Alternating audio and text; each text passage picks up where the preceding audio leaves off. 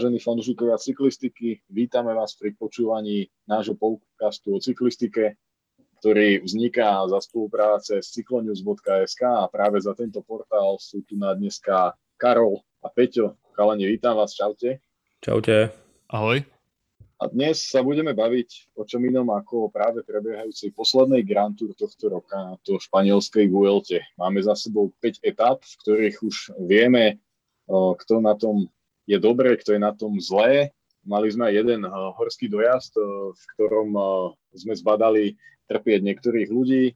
Žiaľ, došlo aj k pádom a vypadli z celkového poradia a celkovo aj z pretekov zaujímavé mená.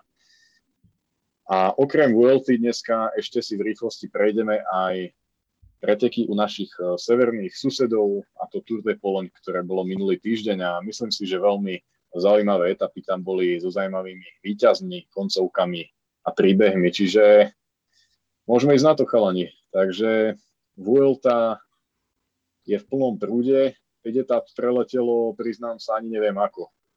To asi ten prolog, nie? Za to môže. Typicky Vueltovský. Nech sa to tam všetko hneď rozbije na začiatku a nech nedochádza až takým fatálnym pádom. O, spýtam sa vás na úvod, čakali ste, že Roglič vyhrá ten prolog? Ja sa priznám, že som to trošku čakal.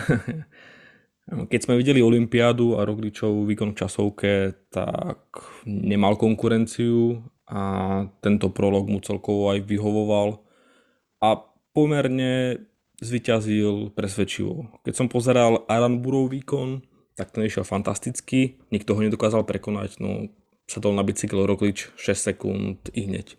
Čiže potvrdil super formu a tak nejak som čakal, že takto začne poslednú Grand Tour sezóny.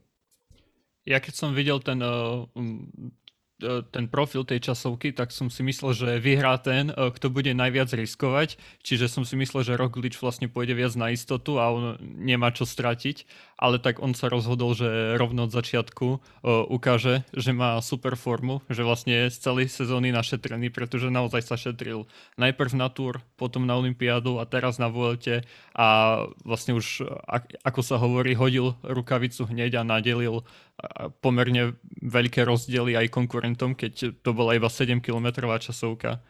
Ale celkovo na takej krátkej trase sa nedali robiť nejaké veľké rozdiely, takže uh, to GC ostáva zatiaľ uh, celkom aj zamotané, ale aj celkom spolu, čo je dobre. Myslím, že táto Vuelta ešte pred štartom bola hlavne o tom, že kto bude lídrom Ineosu a práve tento prolog možno načrtol, že môže to tam byť tak eh, hore-dole, pretože Adam Yates zažil pomerne veľmi dobrý prolog, si myslím. No na druhej strane Egan Bernal nabral hneď zbytočnú, v mojich očiach polminútovú stratu na Rogliča, ktorá ho môže mrzieť, ako vieme aj z vlaňajšieho ročníka, aj kedy ten Roglič tam zvýťazil len vďaka bonusovým sekundám.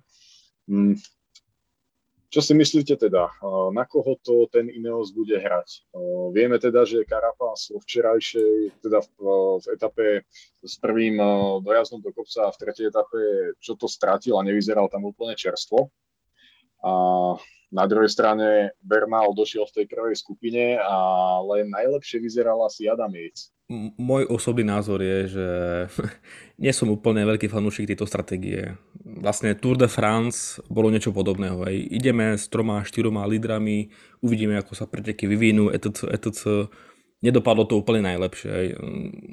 História sa znova opakuje, znova majú troch lídrov, Carapaz, Bernal, Yates. A ťažko povedať. Za mňa asi ten Bernal bude napokon jednička, hej, ale ja som taký old schoolový typ človeka, mám rád, keď je proste jeden líder a celý tým toho lídra má ako UAE Emirates napríklad na Tour de France. Čiže ja si myslím, že tá karta padne na Bernala, ten sa možno rozjazdí do trošku lepšej formy, ale, ale myslím, že to bude Bernal. Ja som zase na tej uh, druhej strane názorov a ja si myslím, že jedným z receptov na Rogliča je práve, že, že máte viac lídrov a napríklad Yates zautočí a Bernal vlastne bude si nejak strážiť Roglič a bude pozerať, že či musí ten Roglič pracovať, no a potom Bernal môže zautočiť a takto to môžu striedať, čo je celkom uh, dobrá stratégia, ktorá môže na Rogliča, ktorý ak uh, bude najlepším individuálnym jazdcom na pretekoch, tak práve, že uh, to môže zapôsobiť nejak na neho. No a ja si skôr myslím, že nakoniec bude ešte Adam Yates ten lepší, pretože e, nejak v tom Ineose ho šetrili celú sezónu, mali Švajčiarsko, nakoniec nešiel, na Olympiáde bol veľmi dobrý a myslím si, že nejak ho celý čas na tú Vueltu pripravovali. On už bol ohlásený ako líder Vuelty už e, v januári, keď sa rozdávali karty. Čiže Myslím si, že Ineos má veľmi dobrú dvojicu a je tu nejaký rozdiel medzi touto dvojicou a tou trojicou na Tour de France, keďže je, je, je, tam bol Hart, ktorý tento rok nie je vo forme, bol tam uh, Port, ktorý akože nevie zajazdiť uh, celkom obstojnú Grand Tour už niekoľko rokov s jednou výnimkou a tu nám máte Bernala a Jejca, Jejc, ktorý vie poraziť aj Rogliča, aj Pogačara, keď má naozaj dobrý deň. Čiže to je môj pohľad na Ineos. Ja s tebou nejak súhlasím. Tiež uh, vidím, že tie nejak úlohy sú zatriedené. Carapaz vyhral Olympiádu na pódium z Tour, čiže on má vybavený tento rok, on už nepotrebuje nikomu nič dokazovať. Bernal vyhral Giro a ak dá double, tak super, ale naozaj ten Adam Yates tam čaká na tú príležitosť.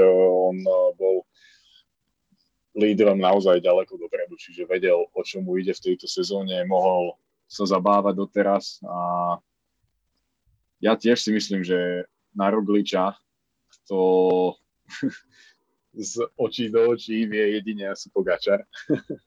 a Ineos ho môže pokoriť práve takouto taktikou, ako si ty spomínal, že ten Adamec niekde odskočí, alebo Bernal, to jedno kto z nich a, a ten druhý bude sedieť za, za ním kolesom a nejak čakať, čo ten Roglič bude robiť, respektíve jeho tým.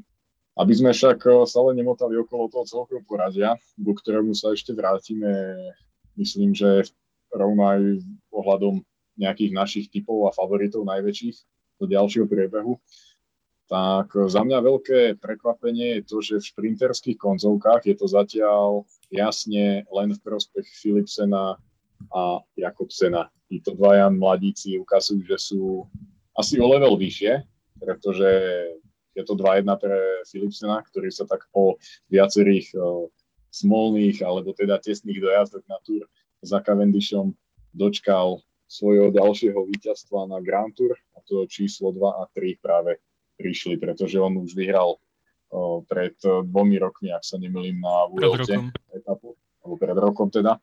Takže Jasper Philipsen a Fabio Jakobsen.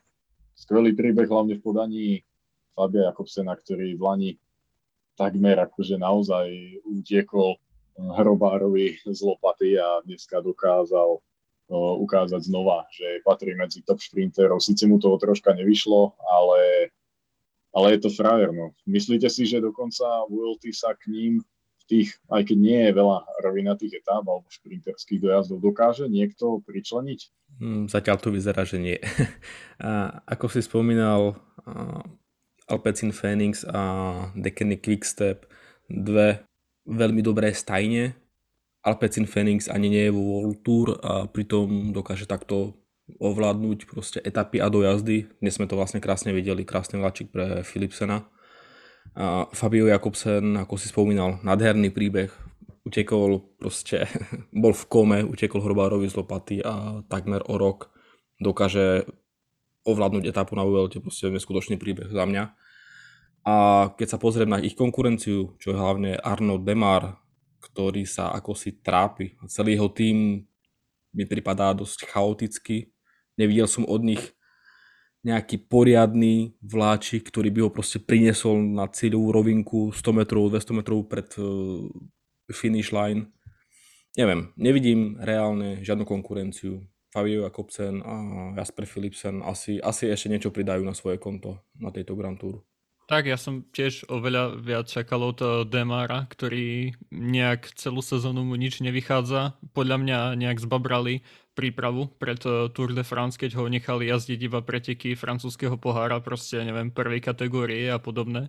Ale zas, keď sa pozriem na ten tým, tak eh, Guarnieri, Sinkeldam, členovia z môjho názoru minulý rok jedného z najlepších vlakov, čo mali na žire, tak to ovládali vlastne každú koncovku a Demar sa za nich krásne vyviezol a Guarnieri mu to vlastne krásne rozbehol. No a teraz to nejak nefunguje ani v jednej koncovke. Taktiež spomeniem, že ani vlak Quickstepu nie je nejaký úplne dokonalý do toho dojazdu do kopca v štvrtej etape tam dobre zapracoval Zdenek Štybár aj eh, Bert van Lerberge, ale eh, nie je to taká dominancia, keď je tam to druhé krídlo s Morkovom alebo Lampartom. No a najlepšie tak mi asi vyzerá naozaj ten vlak eh, Alpecinu Phoenix, ktorý, ak sa bavíme o 5. etape, druhej, ktorú vyhral Philipsen, tak naozaj zapracoval úplne super. Majú tam Sašu Modola, Alexandra Kriegera, to sú veľké mená, čo sa týka lead-outov, čiže myslím si, že je to tak dobre vyrovnané. E, skôr si myslím, že Philipsen je ešte viac taký klasikársky šprinter ako Jakobsen, ale zase Jakobsen si myslím, že je oveľa taký silnejší, rýchlejší, má aj možno lepšiu top speed, ale keď e, vyhral Philipsen, tak e, dvakrát bol v zlej pozícii a možno aj preto Philipsen to mal pomerne jasné, ten svoj šprinterský triumf. Určite Fabio Jakobsen patrí medzi šprinterov, ktorí mali a aj majú znova, keďže sa vrátil tú najväčšiu absolútnu rýchlosť a vidno to aj na tých jeho nohách, pretože väčšina ľudí ho prirovnáva k Grajpelovi, jeho lítka a stehná sú akože brutálne veľké. Ja som ho videl na Tour de Pologne vlastne nie v Lani, ale ešte predtým, keď tam bol ako úplne mladúčký chalan. A tuším, vtedy bol aj holandský majster tiež a naozaj to sú, to sú obrovské nohy, čo on má. Naozaj on má kde tlačiť tie vaty. Um, možno proti tejto dvojke, čo mi aj troška ľúto hrá, to, že sú práve na Vuelte, že v tom druhom a treťom týždni tam ako moc roviny nenájde človek. A ak sa nemýlim, tak uh, máme v 8. etape absolútnu rovinu a potom niekedy uh, okolo 15. etapy alebo tak. Čiže naozaj majú len dve príležitosti títo rýchlici, kedy sa môžu pobiť uh, nielen o etapové víťazstva, ale o body do tej bodovacej súťaže, ktorú ale myslím si znova tento rok uchmatne niekto z vrchárov z popredia GC, pretože Vuelta je už raz taká tam, akože by nebolo vôbec nejakým paradoxom, keby Egan Bernal, ktorý ešte aj v súťaži o biely dres by dokázal vyhrať všetky klasifikácie. Čiže uh, chalani majú dva šprinty pred sebou, pretože zvolené etapy na Vuelte vieme, aké sú. Tam príde 10 km pred cieľom nejaká 20-percentná stojka, o ktorej nikto ešte ani nepočul a vyradí všetkých e, zo súboja. Čiže naozaj tie šprinty na Vuelte sú aké sú a hlavne kvôli tomu to nechápem e, tú taktiku FDŽ, že nasadili vyslovene rovinárskú zostavu na Vueltu. Proste je tam Demar, je tam Sinkeldam, sú tam ďalší uh, borci, ktorí sú vyslovene rozbiehači vláčika pre Arnolda Demara. Takže ja som zvedavý, že napríklad koľky dojdu oni celú Vueltu, lebo čo tam potom budú robiť v tej 16. 17. etapy. Myslíte si, že, že FDŽ nejak išlo s, takou, takým miernym rizikom, že buď nám to vyjde v ten prvý týždeň, alebo proste vyjdeme s holým zadkom? Ja si myslím, že áno, že idú vlastne all in, nemajú čo stratiť, risknú to. Vlastne celá sezóna je akási neslaná, nemastná, tá Tour de France nestála za nič. Čiže ja si myslím, že idú all in a chcú to proste buď uchmateme prvý týždeň, čo sa dá, alebo proste to zase bude, aké to bude. No môžeme sa podľa mňa vrátiť späť ku tomu, o čom Vuelta je a to sú horské dojazdy. Zatiaľ bol len jeden ten ďalší príde zajtra, aj keď nie je to horský, je to taká výbušná stojka, ktorá nemá ani 2 km, ale má veľmi zaujímavý sklon. Mm, v tom dojazde na Picon Blanco sme videli troška nudný záver v podaní tej hlavnej skupiny a môže za to protivietor. Adam Jec sám spomínal v cieli, že chcel nejaký čas získať nazad, pretože v druhej etape ho práve pán pripravilo nejakú polminútku ale jednoducho, keď chcel zautočiť a vyšiel spoza závetria cyklistu, ktorý bol pred ním, tak zistil, že no, dneska to asi moc nepôjde, dneska sa tu na rozdiely nebudú dať robiť. Napokon jediný spomedzi favoritov získal Enric Mas a aj to len pár sekúnd. Myslíte si, že nám niečo tá tretia etapa povedala? Také, že napríklad kto môže excelovať a naopak kto je von e, z hry?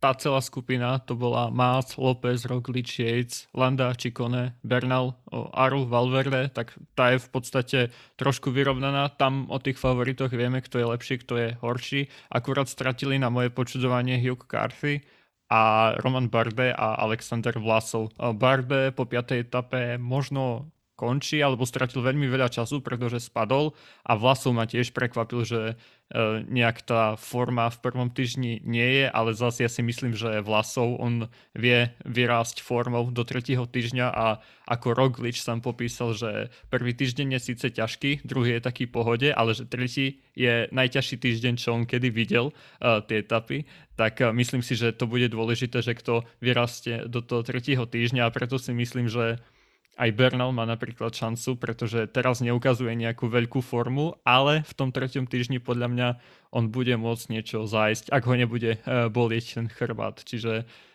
toľko asi k tým uh, favoritom, že nejak sa držia, ale niektorí už strácajú, no napríklad Carthy.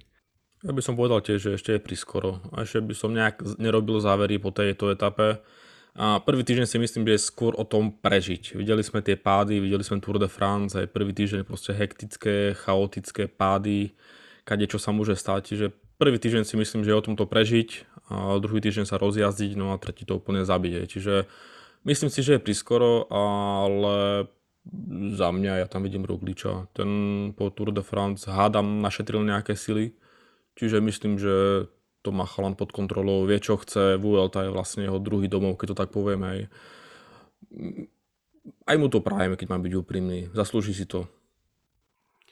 Zase je tam ešte tá časovka na 30 km a tam asi nikto nenájde e, čas na Rogliča, práve naopak. Roglič bude vedieť ešte aj dohnať možno nejakých 30 sekúnd alebo minútu a neviem, kto z celkových favoritov má takú časovku, aby ho mohol dorovnať. Možno Adam Yates, ten sa veľmi eh, zlepšil v časovke po tom, čo prestúpil do Ineosu, ale to je asi tak všetko. Ostatní sú vlastne čistí vrchári, možno s takou známou tragickou časovkou, čo ja viem, Landa uh, a podobné typy, Čikone. Áno, áno, tam uh, presne na to som aj chcel vlastne poukázať v tej ďalšej debate o, o favoritoch a o tom, ako by sa tá mohla rozohrať, že vlastne tá posledná 21. etapa v posvetnom putníckom eh, mieste Santiago de Compostela. Eh, bude pre Rogliča, ak tam teda príde živý, zdravý a či prvý, či piatý s nejakou hrateľnou stratou, tak pre je to obrovská výhoda a veľký žolík v rukáve a naozaj tam nie je vrchár alebo borec na celkové poradie, ktorý by ho dokázal nejak za sebou udržať, ak bude to nejaká minútka. Kto podľa vás môže byť najväčší vyzývateľ Rogliča? Pretože, ako som pochopil z Karolovho prejavu, tak je to pre ňoho najväčší favorit. Myslí si, že teda ten hetrik, ktorý môže završiť, pretože vyhral dva razy po sebe Vueltu, tento rok dá a bude pokračovať v tom, že Španielsku mu chutí. Čo ty, Peťo, kto je tvoj najväčší favorit? Teda? Je to Roglič alebo podobne ako na túr pôjdeš k, k nejakému inému táboru. Ak mám zapnúť mozog, tak poviem jednoznačne len Roglič, ale už pred Vueltom som nejak podal nejaké to evričko na Adama Jejca, pretože verím tomu, že Ineos ho proste dobre pripravil a Bernal vyzerá tak všelijako, ale uvidíme, jak sa to dá. Proste ja poviem, ako, že to je úplný outsider eh, celkového poradia. On nikdy nezašiel nejak dobre poradie, ale tak poviem Adam Yates, pretože uvidíme. Ja, ja iba hovorím čisto, že nejaké zázraky v Ineose, či sa dejú. Tak nechcem sa opakovať, ale ja to tiež vidím na Adama Ejca ako najvyššieho vyzývateľa. A to je z jednoduchého dôvodu, že Egan Bernal tam naozaj môže byť nastrčený len ako nejaký bluff. Vyhral to Giro. A určite má z neho Roglič väčší rešpekt ako z Adama Jejca. Proste je to Bernal, je to, je to mladý chalan, ktorý už vyhral aj Tour, aj, aj Giro a Adam Yates uh, tiež si veľmi dobre vyzvihol tú jeho časovku. To zlepšenie je tam enormné v mojich očiach a práve to môže byť uh, veľká vec, že že ten Adam Yates je ešte viac oddychnutý a naladený na tú Vueltu ako Roglič. Hej. To už je dosť čo povedať. A v tom momente, keď sa príde do toho tretieho týždňa, tak tam uh, vlastne Adam Yates bude počítať v nohách uh, týždňové etapáky na nejakú tú olympiádu, ale mal akože luxusný oddych medzi týmito pretekmi, kdežto Roglič síce oddychoval pre tur, ale na tur časoval formu, navyše sa tam rozbil, čiže jeho telo bolo na tom dosť zle si dovolím tvrdiť. Následne sa pripravil na Olympiádu, kde bolo náročné cestovanie, karantény a podobné ďalšie veci. Musel zase cestovať nazad, zase zmena všetkého. Čiže tie percentá konečnom dôsledku môžu hrať pre Adama Jeca veľmi jednoducho. Takže vidím, že sme tu na 2-1, čo sa týka celkového poradia. A možno teraz nahodím ďalšiu takú nejakú tému celkového poradia. V mojich očiach je favorit na pódium, možno na druhé miesto, alebo na to tretie za týmito dvomi borcami, Jejcom a Rogličom, v mojich očiach Enric Mas. Je to Mr. Consistent, ja ho tak volám, pretože je to borec, ktorý keď dostane príležitosť sám na seba, tak zájde top 10, respektíve vždy niečo okolo 5. miesta. A netreba zabúdať, že pri svojej premiére hneď ako mladúšky chalán ešte v drese Quickstepu skončil na pódiu.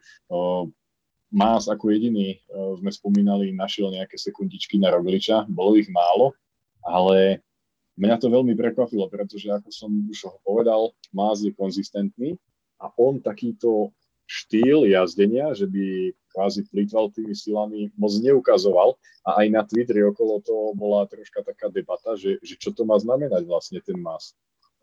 čo si myslíte, skúsi más nejak o, odokryť tie karty a prestane byť takým tým, že však keď nenastúpim, tak nič nepokazím a nejak do 5 to zájdem a ide to risknúť a skúsi naozaj byť vyzývateľom takýchto veľkých mien práve na domácich pretekoch. Mm, to si ja asi úplne nemyslím, pretože jazdí za Movistar. Movistar posledný rok, dva je úplne neviditeľný. Nedokážem si predstaviť, že zrazu Movistar odkrie karty, pôjde all in, bude útočiť. Neviem. Mm, Enrik Mas, ako hovoríš, je konzistentný, môže spokojne doraziť do top 5, top 3, top 10 asi určite, keď sa niekde nerozbije alebo nespadne tým má okolo seba celkom dobrý, ale čo sa týka nejakej tej taktiky útočnej od Movistaru, to som posledných pár rokov nevidel. Čiže ja sa bojím, že to asi nebude, nebude na stole ja vnímam Masa a čo ja Miguela Angela Lópeza na začiatku takto e, rovnako, ale ide o to, že Enric Mas je ten, ako si povedal, čo vie veľmi dobre limitovať straty, ale Lópeza vnímam tak, že keď e, spadne formou, tak spadne akože poriadne, ale zás si myslím, že e, vrcholový López vo vrcholovej forme je lepší ako Mas. Proste López vedel dropnúť na Tour de France v top forme aj Pogačara, aj Rugliča a myslím si, že na toto budú hrať, že Mas bude skôr taký stály a Lópeza nechajú, on je veľmi útočný, ten López a budú mu sedieť hlavne tie uh, dve etapy na konci uh, Vuelty, tam sa pôjde na Lagos de Covadonga a potom ešte jedno nové stúpanie, ktorého názov sa bojím vysloviť a myslím si, že na toto môžu hrať a uh, myslím si, že v Movistare akože dosť cítia, že to pódium po uh, niekoľkých rokoch asi, ak sa nemýlim, tak uh, môžu uh, vlastne dostať. Mas, uh, jemu sedí to, že vlastne on bol na Tour de France a vieme, že keď má Mas viacero kilometrov v nohách, tak stále vie zajsť veľmi dobre. Minulý rok bol 5-5 na uh, 5 na Tour a 5 na Vuelte, čiže ja by som nelamal nad Movistarom palicu a uvidíme, čo urobia. Ja takisto. Navyše Más mi je celkom sympatický. Možno taká zaujímavosť pre niekoho je to, je to prezývaný nový kontador alebo mladý kontador a navyše Enrik Más aj pochádza z Akadémie Alberta Contadora, o ktorú sa stará kontadorov brat, vlastne, kde mladí jazdci, dajme tomu zo španielsky hovoriacich regiónov, pôsobia, pretože sú tam aj nejakí Portugalci, aj nejakých Kolumbícov tam vychovávali, aj nejakí Taliani sa tam našli. A čo sa týka Enrika Masa, tak uh, uh, on je vlastne stále veľmi mladý, má len 26 rokov a už dokázal byť uh, top 5 aj na Tour, aj na Vuelte, dokonca na Vuelte bol druhý pri svojej premiére, ako sme už hovorili.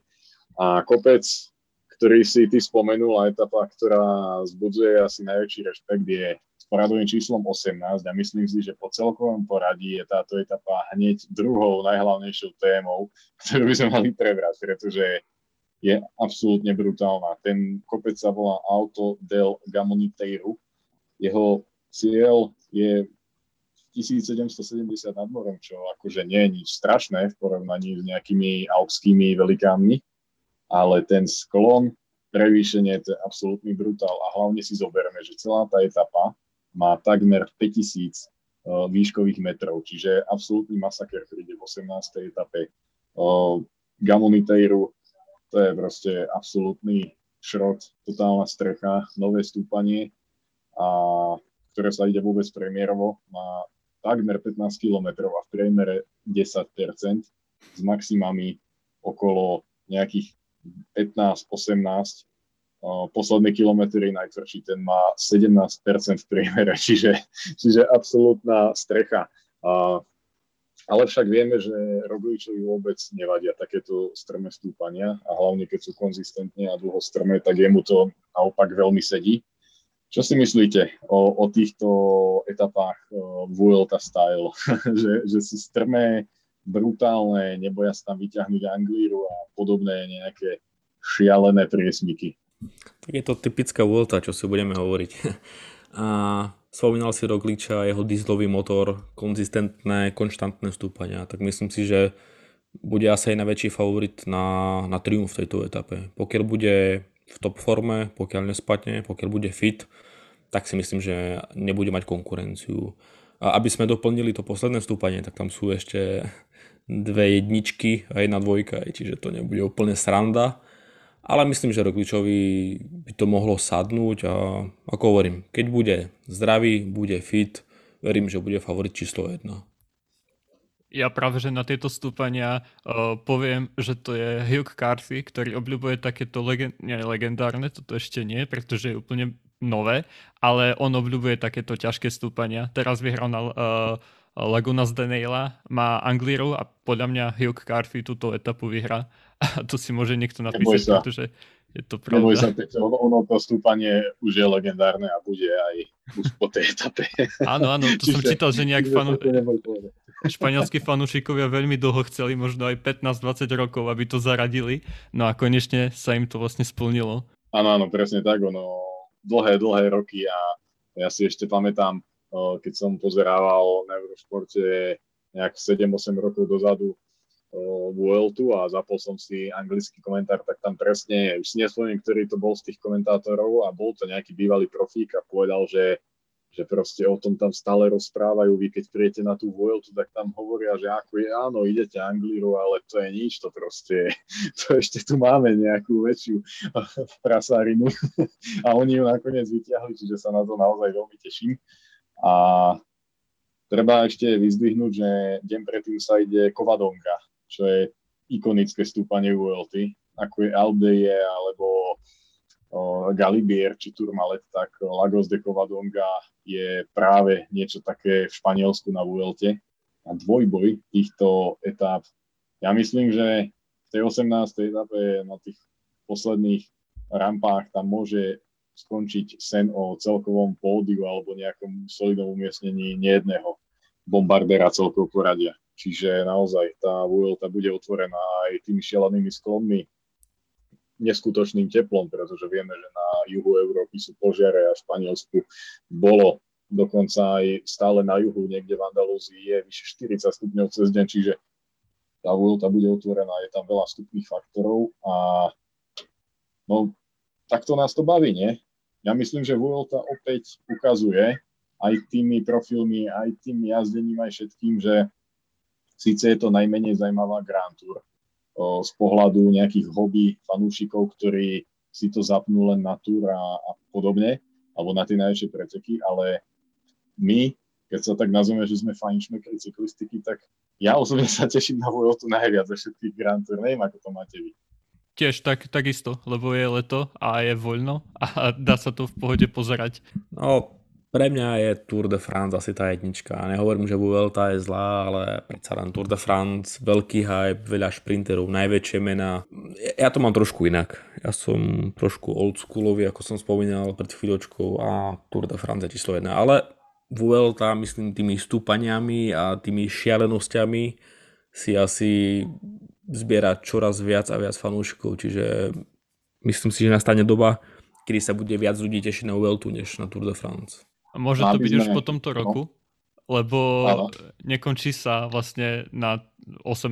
etape, ale aj 20. je skôr taká kopcovitá, ale je tam strašne veľa stúpaní a ja som čítal akorát vyjadrenia od eh, riaditeľa eh, pretekov, ktorý dúfa, že eh, to bude nejaká taká malá klasika, a, a že ešte sa tam e, bude vlastne veľmi veľa útočiť, ešte deň pred tou časovkou. E, čiže to je taká nenápadná etapa, ale aj na ňu sa strašne teším, pretože to môže byť naozaj spustiť, môže to spustiť strašne veľa útokov. Dá sa podľa mňa zautočiť aj e, na predposlednom kopci a tak ďalej, čiže naozaj ešte ani nevieme, čo táto Volta ponúka. Ako som spomenul, tak Roglič, ktorý už má niečo za sebou, tak povedal, že ťažší posledný týždeň nevidel, pretože nekončí sa šprinterskou etapou, ale po tom všetkom sa ešte pôjde 30 km časovka úplne na doraz. A ako všetci dobre vieme, tak práve Alberto Contador pri svojom triumfe na Vuelte v podobnej etape, ktorá vyzerala nevinne, vtedy rozbil celý peloton, vyhral tú etapu a dostal sa nazad do celkového poradia, preskočil tam všetkých a potom to uhájil. Čiže super, že si pripomenul tú 20. etapu. Ja myslím, že rediteľ World ju nazval asi také mini Liež Baston Liež. Čítal som to, tuším, pred, pred Vueltou v nejakom oficiálnom vyjadrení. Takže jednoznačne sa máme na čo tešiť aj na konci španielskej Grand Tour. No aby sme to možno v rýchlosti ešte uzavreli a prešli k uh, Tour de Pologne, tak uh, nebudeme typovať to pódium, lebo myslím, že sme to už nejako prešli, ale čo si myslíte? Uh, dokáže niekto vyhrať všetky dresy na tejto Vuelte? Teda narážam na Egana Bernala hlavne. Pretože on, on to akože reálne môže dať. Hej. Je do 25 rokov, je tam veľa dojazdov v tých kopcoch, a rovnako aj tie bodky vieme, že najviac bodov bude práve na tom Gavoniteiru a na ďalších stúpaniach, ktoré sú vo finiši tak minulý rok by som povedal, že to môže byť, ale tento rok sa menila šprinterská súťaž a už je vlastne úplne rovnaká ako na Tour de France, čiže je najviac bodov v rovinatých etapách 50 a potom to ide nejak dole, že klasikárske a kopcovité etapy 30 bodov a najmenej bodov na zelený dres je na tých ťažkých horských etapách, čiže skôr ten zelený dres vidím na nejakého Matthewsa alebo aj Aranboru je ešte stále vpredu, alebo ak Philipsen, Jakobsen to nejak, neviem prečo by to robili, ale nejak dojdu do tej časovky, tak uh, myslím si, že niekto taký skôr vyhrá.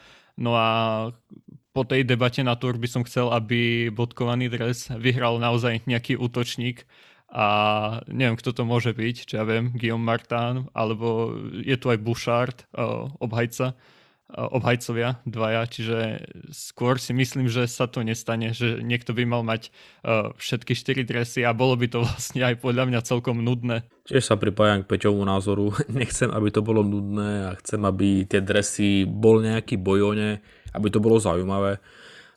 Každopádne si myslím, že Bernal by musel niekde odpadnúť, stratiť nejaký čas a dostať voľnú kartu do únikov alebo do nejakých atakov, povedzme. Čiže pokiaľ bude stále v GC niekde proste atakovať Rogliča, pomáhať Jejcovi, tak nemyslím, že dostane úplne voľné ruky a aby zbieral nejaké tie body. Hej. Čiže myslím si, že Bernal to asi nezvládne. Možno nejaká teoretická šanca je, ale reálna asi nebude. No tak som zvedavý teda, ako dopadne táto Vuelta. To bude ďalším víťazom a môžeme teda s určitosťou o, povedať, že to bude veľmi zaslúžený víťaz, keď sa pozrieme na ten posledný týždeň. S Rogličom určite všetci súhlasíme. No a teraz prejdeme k druhému bodu nášho podcast programu.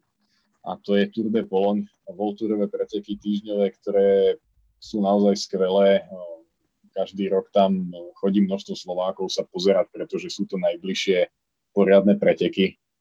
Teraz nech mi prepáčia všetci obhajcovia okolo Slovenska, Czech Cycling Tour, respektíve ponom Saska Tour, ale to, čo sa deje v Polsku, je úplne šialené čo sa týka atmosféry toho celého cirkusu okolo tých pretekov a aj štartovného pola, ktoré tam býva veľmi zaujímavé a tento rok nebol výnimkou.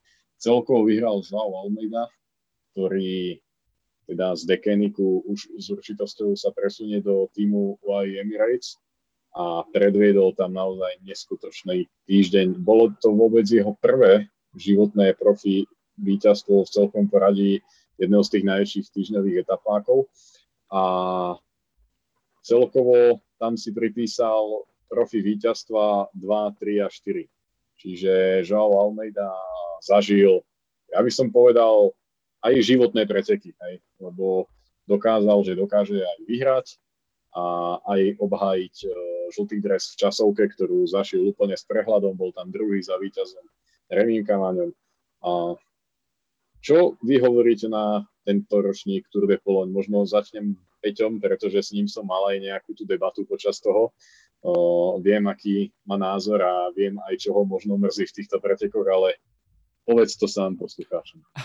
tak uh, mne sa každý rok páči tá etapa okolo Bukoviny. Patrí k takým stáliciam World Tour asi za posledných 5 rokov spoločne, čo ja viem, s poslednou etapou, uh, neviem, Paríž-Nice tak e, stále ponúka veľmi atraktívnu cyklistiku a teraz mi chýbali skôr také selektívne preteky a v podstate o všetky tie ťažké etapy sa skončili nejakým hromadným dojazdom, čo je síce fajn, ale nie je to úplne to, čo by bolo synonymom okolo Poľska. Aspoň pre mňa, hej.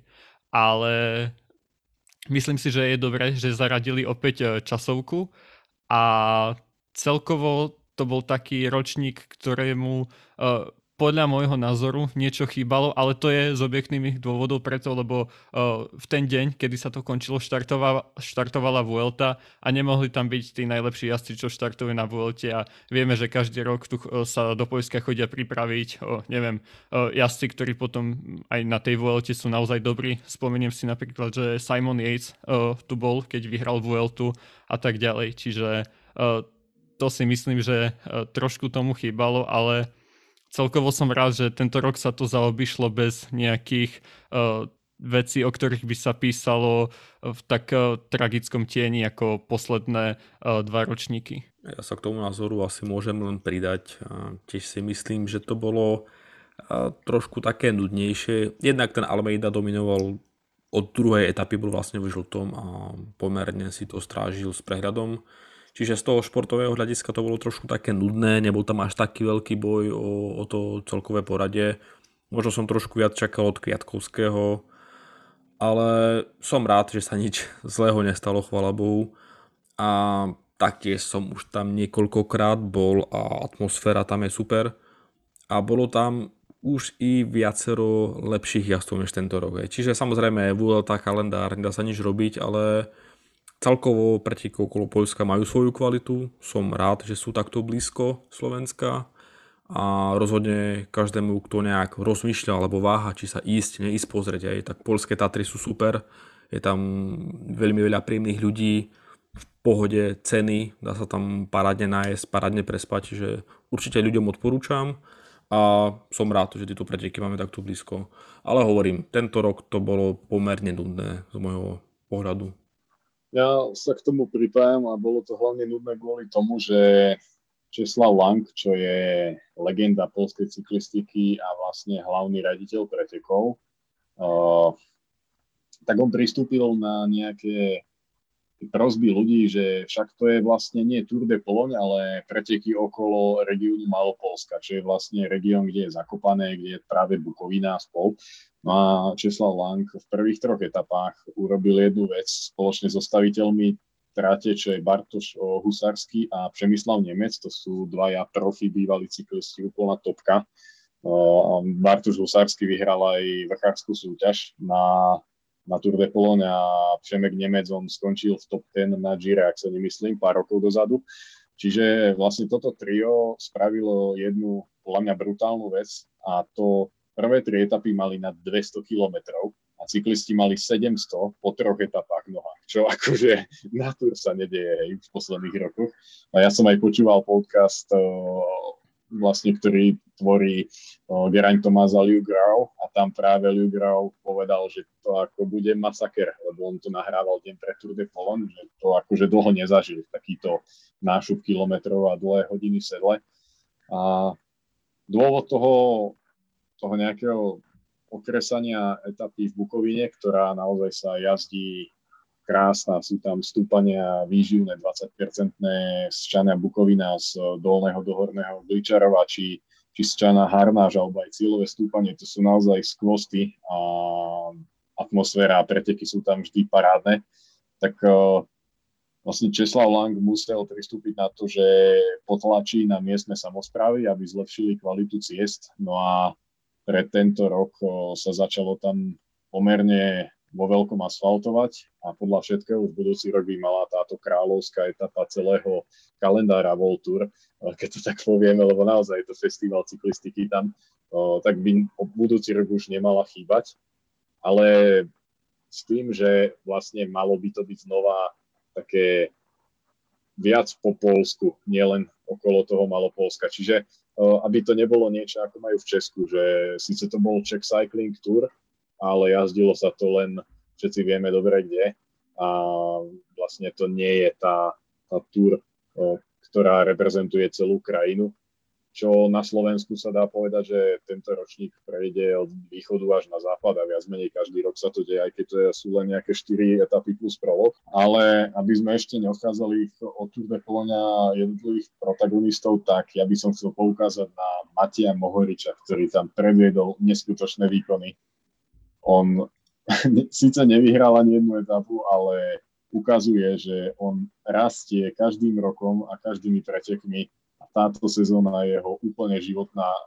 Zaradil sa v mojich očiach medzi top 10 cyklistov tejto sezóny a do budúcna to bude úplná hrozba, či už v ťažkých horských etapách z úniku, či v ťažkých klasikách v Ardenách, možno aj na kockách, pretože motor na to má úplne neskutočný a do budúcna aj do, do ďalších uh, úplne nejakých šialných vecí. Ja si viem predstaviť aj ako víťaza Milano Sanremo. Čiže Matej Mohorič tam ukázal, že je absolútnou elitou a okrem Pogačara a Rogliča to je tretia obrovská hviezda Slovenska. Peťo, kto teba zaujal ešte na Tour de Pologne, okrem, uh, dajme tomu toho Almeidu, Mohoriča a a nejakých ďalších jazdcov. Lorenzo Rota tam pomerne dobre jazdil s Quintenom Hermansom. Kto, kto taký ešte? Uh, ja by som ťa ešte do, uh, doplnil k tomu Matejovi Mohoričovi a pozeral som uh, nejaké správy na slovinských kanáloch, teda stránkach a on hovoril, že jemu nevadí, že v Poľsku nič nevyhral, pretože on si časuje formu na majstrovstva sveta a to, ak ste ešte nevideli, tak to je okruh veľmi technický a neviem si predstaviť lepšieho technika, e, ktorý vie ísť úplne tak rýchlo do zákrut ako Matej Mohorič. Čiže ja si myslím, že on bude veľká hrozba nie o pár rokov, ako si povedal, ale už o mesiac a pol, o mesiac na majstrovstvách sveta.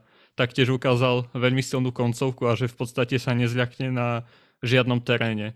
No a kto mňa zaujal, tak e, ja som sa nejak potešil v etape, eh, ktorá bola šprinterská a to, že Fernando Gaviria konečne eh, získal víťazstvo po tom, čo minulý rok dvakrát prekonal COVID, no tak tentokrát vyhral etapu na musím povedať, že celkom dobrej konkurencii. Nebolo tam úplne, že najväčšia šprinterská špička, ale zás bol tam Bauhaus, boli tam mladí Dáni, z, Holandenia z Jambovizma, eh, Olaf Koy, eh, David Decker a myslím si, že to víťazstvo je skvelý odrazový mostík do jeho asi ďalšej eh, kariéry a ďalších pretekov.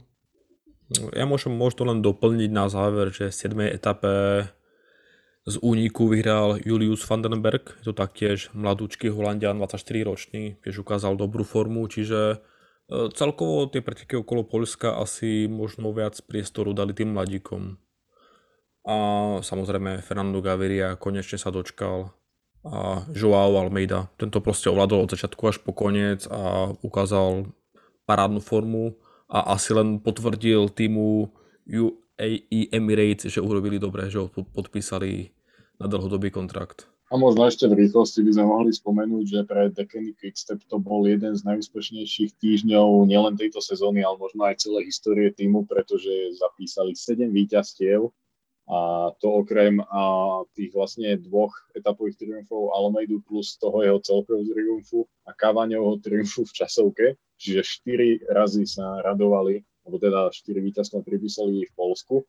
No a tam ešte treba prirátať Remka Evenopula, ktorý jazdil v tom istom čase na okolo Dánska a zvíťazil v časovke, po úniku zdevastoval absolútne celé štartovné pole v kráľovskej etape, keď to tak nazveme, okolo Dánska a vyhral aj celkovo, čiže Dekenik sa nazásobil tu na víťazstvami a pokračuje v tom aj na tej Vuelte a myslím, že ešte tam nejaké to víťazstvo pridajú. A ak to nebude Fabio Jakobsen, tak Kim Mauri, pán Stevenand je veľmi zaujímavým typom na to, že Dekenik tento rok opäť asi teda ovládne o, tú tabulku profi medzi týmami.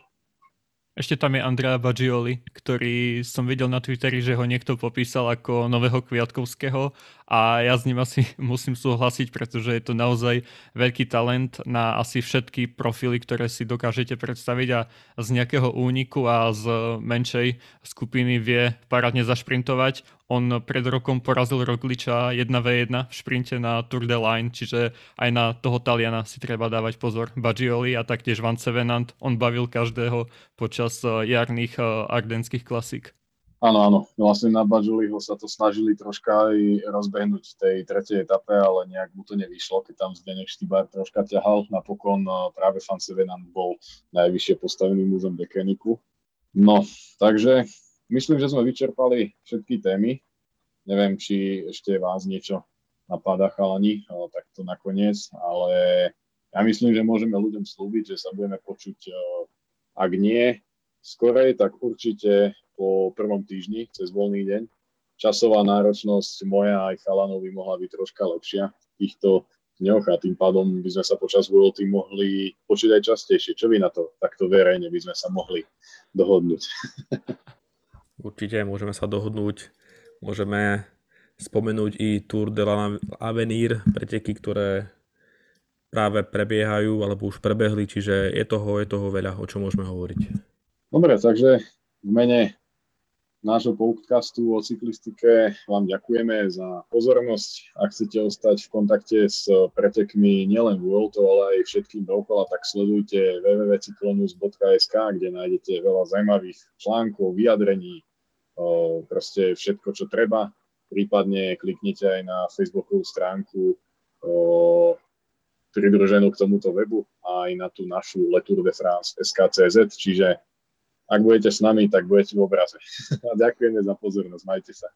Čaute. Ahoj.